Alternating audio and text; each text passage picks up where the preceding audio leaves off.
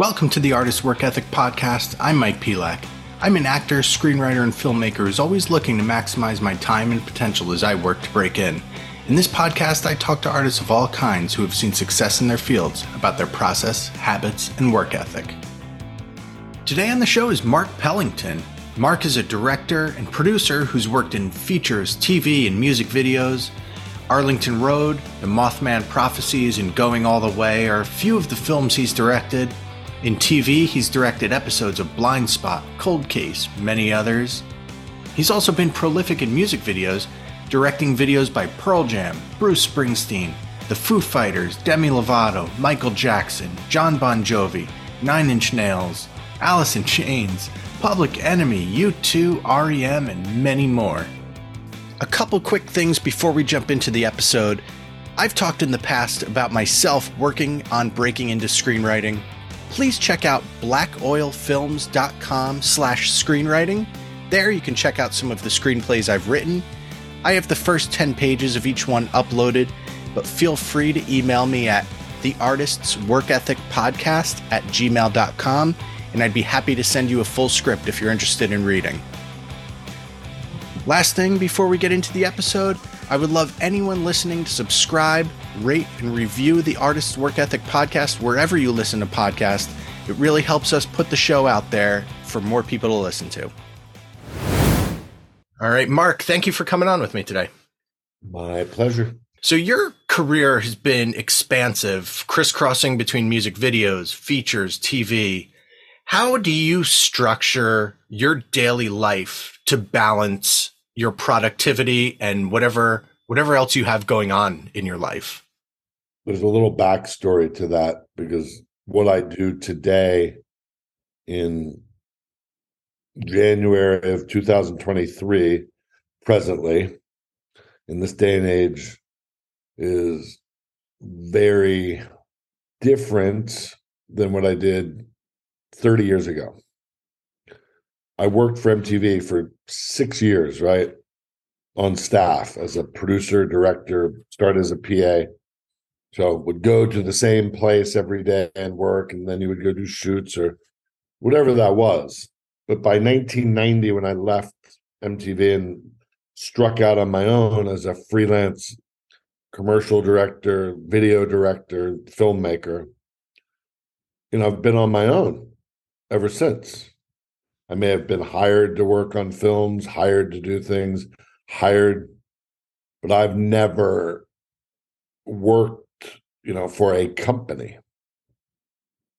And so having to be kind of self-sufficient, you know, I started at the beginning and just said, I'm going to keep going. I'll, I remember in 1990 getting a music video, living in a small apartment in New York and looking, getting the check and looking at my checkbook and writing like you know it's like whew, thank god i got a $2000 fee uh my balance in my checkbook is $4000 right so you calculate that i got to pay taxes but then you go get the next job and then you get the next job and you literally just keep going and going so i think that kind of gig culture economy is still present i talk to young people all the time hey i want to get into business like what business do you want to get into? What do you want to do? What's your passion? You want to be a filmmaker? You want to be an editor? You want to do all these things? I'm like, the more things you could do, the better. You can do graphic design and be an AD and understand the budget and know web design and know how to shoot. No, uh, like you, you got to be able to do everything if you want to, you know, do a lot of different things. So it's different for a young person than it is for me back then. I personally have always loved documentary, narrative, music video, and I've been lucky enough to do it throughout my whole career. COVID kind of has put a real shift in COVID and isolation and being 60 years old and the culture changing has kind of been like, whoa, this kind of first time really in my life that I've kind of had to been able to stop and think about what do I want to do with the last remaining creative years of my life. I have a company that I, you know, self called Prolific, which is fertile, inexhaustible. Like I've got more ideas than I've ever had in my life for movies, TV shows, art pieces, documentaries, shows, anything, things I want to make, things I want to do. The business of getting them made is the challenge. If I could get paid for having ideas and being creative and writing ideas down, that'd be no problem. It's getting them made, getting things financed, pushing them along. That's the challenge for anybody 22 year old to 60 year old, no matter what your gender is, no matter what your race is, no matter what anything is. I tell assistants that leave me that are 26 years old to go strike out on their own. I'm like, we're in the same, right? We're in the same boat. We're going to be scrapping for the same tracks for videos. You know, it's like, you know, and on one level, it's a young person's game. Let's say you reach your come of age, your 20s, your 30s, and your 40s. And for every one Steven Spielberg, there's a lot of people who just like kind of like they have their period, their fertile zone.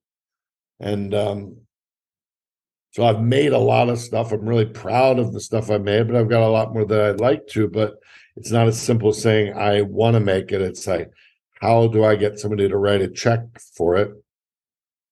I've written checks for my own movies. I've self financed little short films and pieces. So as long as my brain is fertile, as long as my brain is creative, because within creativity lies hope. Within hope lies like, I really want to make this. And you band together with a writer or a writer and a producer or other people. Like hope springs eternal and enthusiasm is always rampant within the fantasy and imagination of we want to make something. The practicality of getting it made can be very daunting. have a thick skin to just keep going. And it's a business and a culture of ultimately sticking to your guns, accepting rejection, being able to like learn from it, Let's give you an example. I'm coming to New York next week, right? I have a two meetings with a company that I'm trying to get the final financing for on a documentary I've been making about an early MTV show, Buzz, that I made. A little cult show, but I've been working on it and self-financed up to about 25,000 of my own. But I really want to get to the next level and finish this film. Be very esoteric, small, but I think a look at an early 90s, that world when analog was handing over to digital, when the world was exploding after the Berlin Wall, a TV show that was kind of presaging what the internet was. There's a lot of strands of media centric kind of information technology. What we were using at the time was ahead of its time. How we told stories was very different. So, you know, I want to make a documentary about that. So, trying to get the funds for that is one mission. Working on a book, trying to meet a writer for a movie. Like, so there's, uh, there might be 30 things I'm working on at any one time. And I keep my list and say, what am I doing today? What do I need to do on that? Follow up with the producer about Vince Vaughn. When are we going to find out about that? Next, like every project has its kind of to do, but I also print something out from New Year's resolutions to like not chase or beg or plead. Do you know, like, hey, checking in, somebody has a script, but like if they don't get back to you after two or three attempts, they're ignoring you and they're not interested, which sucks, which is oftentimes rude the business has gotten very isolated, very rude, very like people can just ghost you. And in the old days, people communicated, people got back to you, people returned emails and phone calls and sat face to face. But I think that as our culture has gotten bigger and more isolated, more fragmented, our ability to communicate has gotten dis- dis- disappearing, has I think really fallen through Zoom is a little bit of a technological um, substitute for that. I think the, you make an interesting point in just the the basic emails. You know, I mean, maybe this goes off onto a pet peeve of mine, but you know, I, I there's nothing worse than sending emails into an abyss. In my end, I always try to, you know, reply to people timely and consider that part of my working day and just general decency, you know, for for lack of a better word. Yeah, I put you know, I don't I'm gonna like I mean it's again I don't want to pay an assistant if I'm not working or bringing in something. It's like I have to look out like everybody else. Eggs are eight bucks for me too, so everybody's got to like look at their bottom line, right? And technology and phones have made it pretty easy to keep your own schedule and do things. But I always try to get back to somebody if they hit me up on my website, even if I put it into a separate bin and I get back to them. I can't. I could spend most of my day doing interviews and helping people with their careers. And sometimes I just can't. Sometimes I have to say, I'm just super busy and I like to give back. I like to help. An actress I just worked with, and I worked with 15 years ago in a Budweiser commercial, lives in Atlanta, and she has an idea for a TV show. And I'm like, working on that, TV, spending time trying to help her even get it to the right people I totally want to do that. I just literally told her, I said, I can't do this for a month. Personal things, just too much, too much. Now, if I was shooting and I was going into prep on a movie, all that would just shut down, right? Because you have to be 100% focused when you're creating something. Maybe it's like, okay, keep time for my daughter. She's in college. And then put your energy into what you're making so when I'm not actually making something or shooting something or editing something, I can I can do a lot in my day. And I fill my days up. Sometimes it's writing and reading and researching. Other days like great face-to-face meetings. I try to do it off days, 3 days off for other things I need to do. So how you spend your time, who you communicate with, how you communicate with them, how you reach goals, how you discipline, as you say, discipline, work ethic. I was talking to my brother over Christmas. And again, this has been a very not easy two years where like commercial businesses collapse, can't get arrested in that. Like, like, okay, so I've just got to like kind of reset.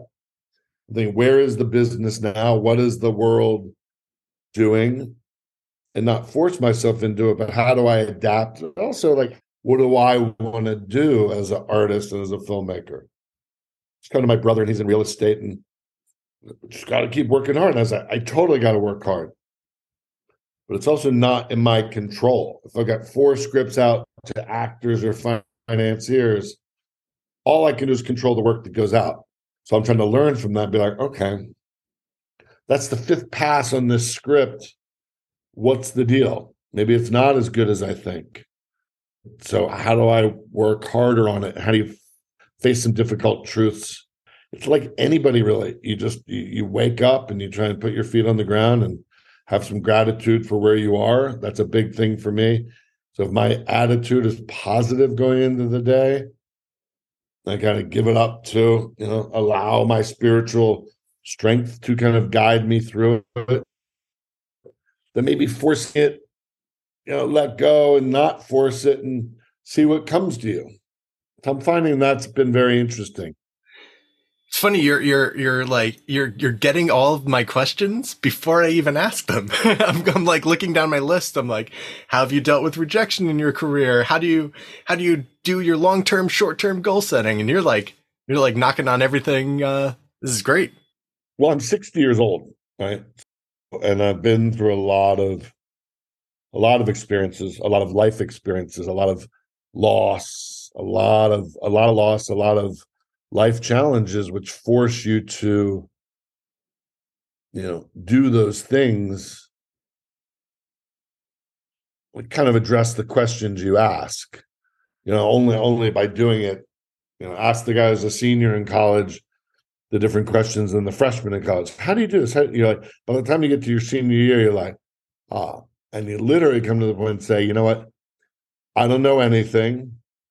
You can't control shit. You got to look yourself in the mirror and be honest. You know when you're lying to yourself. You know when you're making excuses. You know when you're bullshitting. So that pure honesty is really the foundation of all things. So, okay, great. Today is done. Tomorrow's a new day. Like today, right now, an hour into my day is a chance to make some good choices. I'm doing a perfect example. I'm read doing thing with you, finishing a script, finishing a treatment, some notes for a treatment for a music video. Then I'm doing a interview with Tim Robbins and Jeff Bridges for a Blu-ray commentary for Arlington Road. For getting a chance for those two to talk to each other for a for a European Blu-ray, and just I'm moderating a little Q and A for a couple of hours, and then I'll come home and maybe do a call with a producer about a project and what our next step is. That's a pretty normal. That's a fairly normal day, and I'm not even sure what I'm doing t- tomorrow. So I'm really not to think. I'm not. I'm trying not to think about it. Well, it sounds like organization is is a big thing for you in not really multitasking, but managing the status of different projects, different things going on all at one time. Very much so. Yeah, like I have a I have a to-do list and then my just the name of the company is prolific and it just, just says prolific master and I I don't know every day I just like I kind of go through an update and yeah, who do I need to call? What do I need to do? I sent up an email. I've got a trip coming to New York and Boston and set some appointments, put out some emails. Hey, I'd love to see you. And if if it works, it works. If it doesn't, like I'll send one. If I don't hear back, I'm not going to force it. Sure. So, one uh, quick question: Do you find you work better during the early morning, during the day, or at night? Absolutely, early morning. I'm asleep by eight thirty, nine, eight. I mean, I like to get up early. Okay, it's eight thirty now. I got up at five and got a lot done. Yeah, I by by five, I'm done. I'm toast.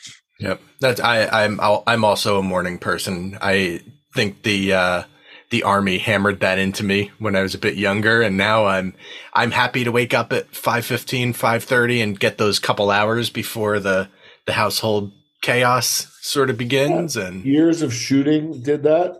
Raising kids, my daughter's away now in college, but I woke up every day by 6 a.m. to make her food. I'm a single dad to make her thing, take her to the bus stop. So you know, once that's in your, as you said, it's in your body clock. Yeah, you you're not a. I'm, I'm. Some people are up till two in the morning and get up at eight. Only need six hours sleep. Everybody needs what they need and has their own rhythm. All right. Anything that you want to plug or talk about before we wrap it up? You know, if anybody's intrigued, you know, like all my work is on my website. A couple of things that I finished recently, a re-edit of my first film, Going All the Way, that came out. We had screenings in New York, uh, played in New York for a couple weeks. It's playing in a few different cities now. That was really a great project to work on a dance film that I made is going to be screening here and there and coming out. You know, they they come out and the companies that release them do their own stuff. There's so much to wander around on my website and old work and stuff from the early days of MTV and rare stuff and podcasts and interviews and stills and my process and all the shit that I've made. So somebody can kind of wander into there and be completely entertained or whatever. See a lot of cool stuff.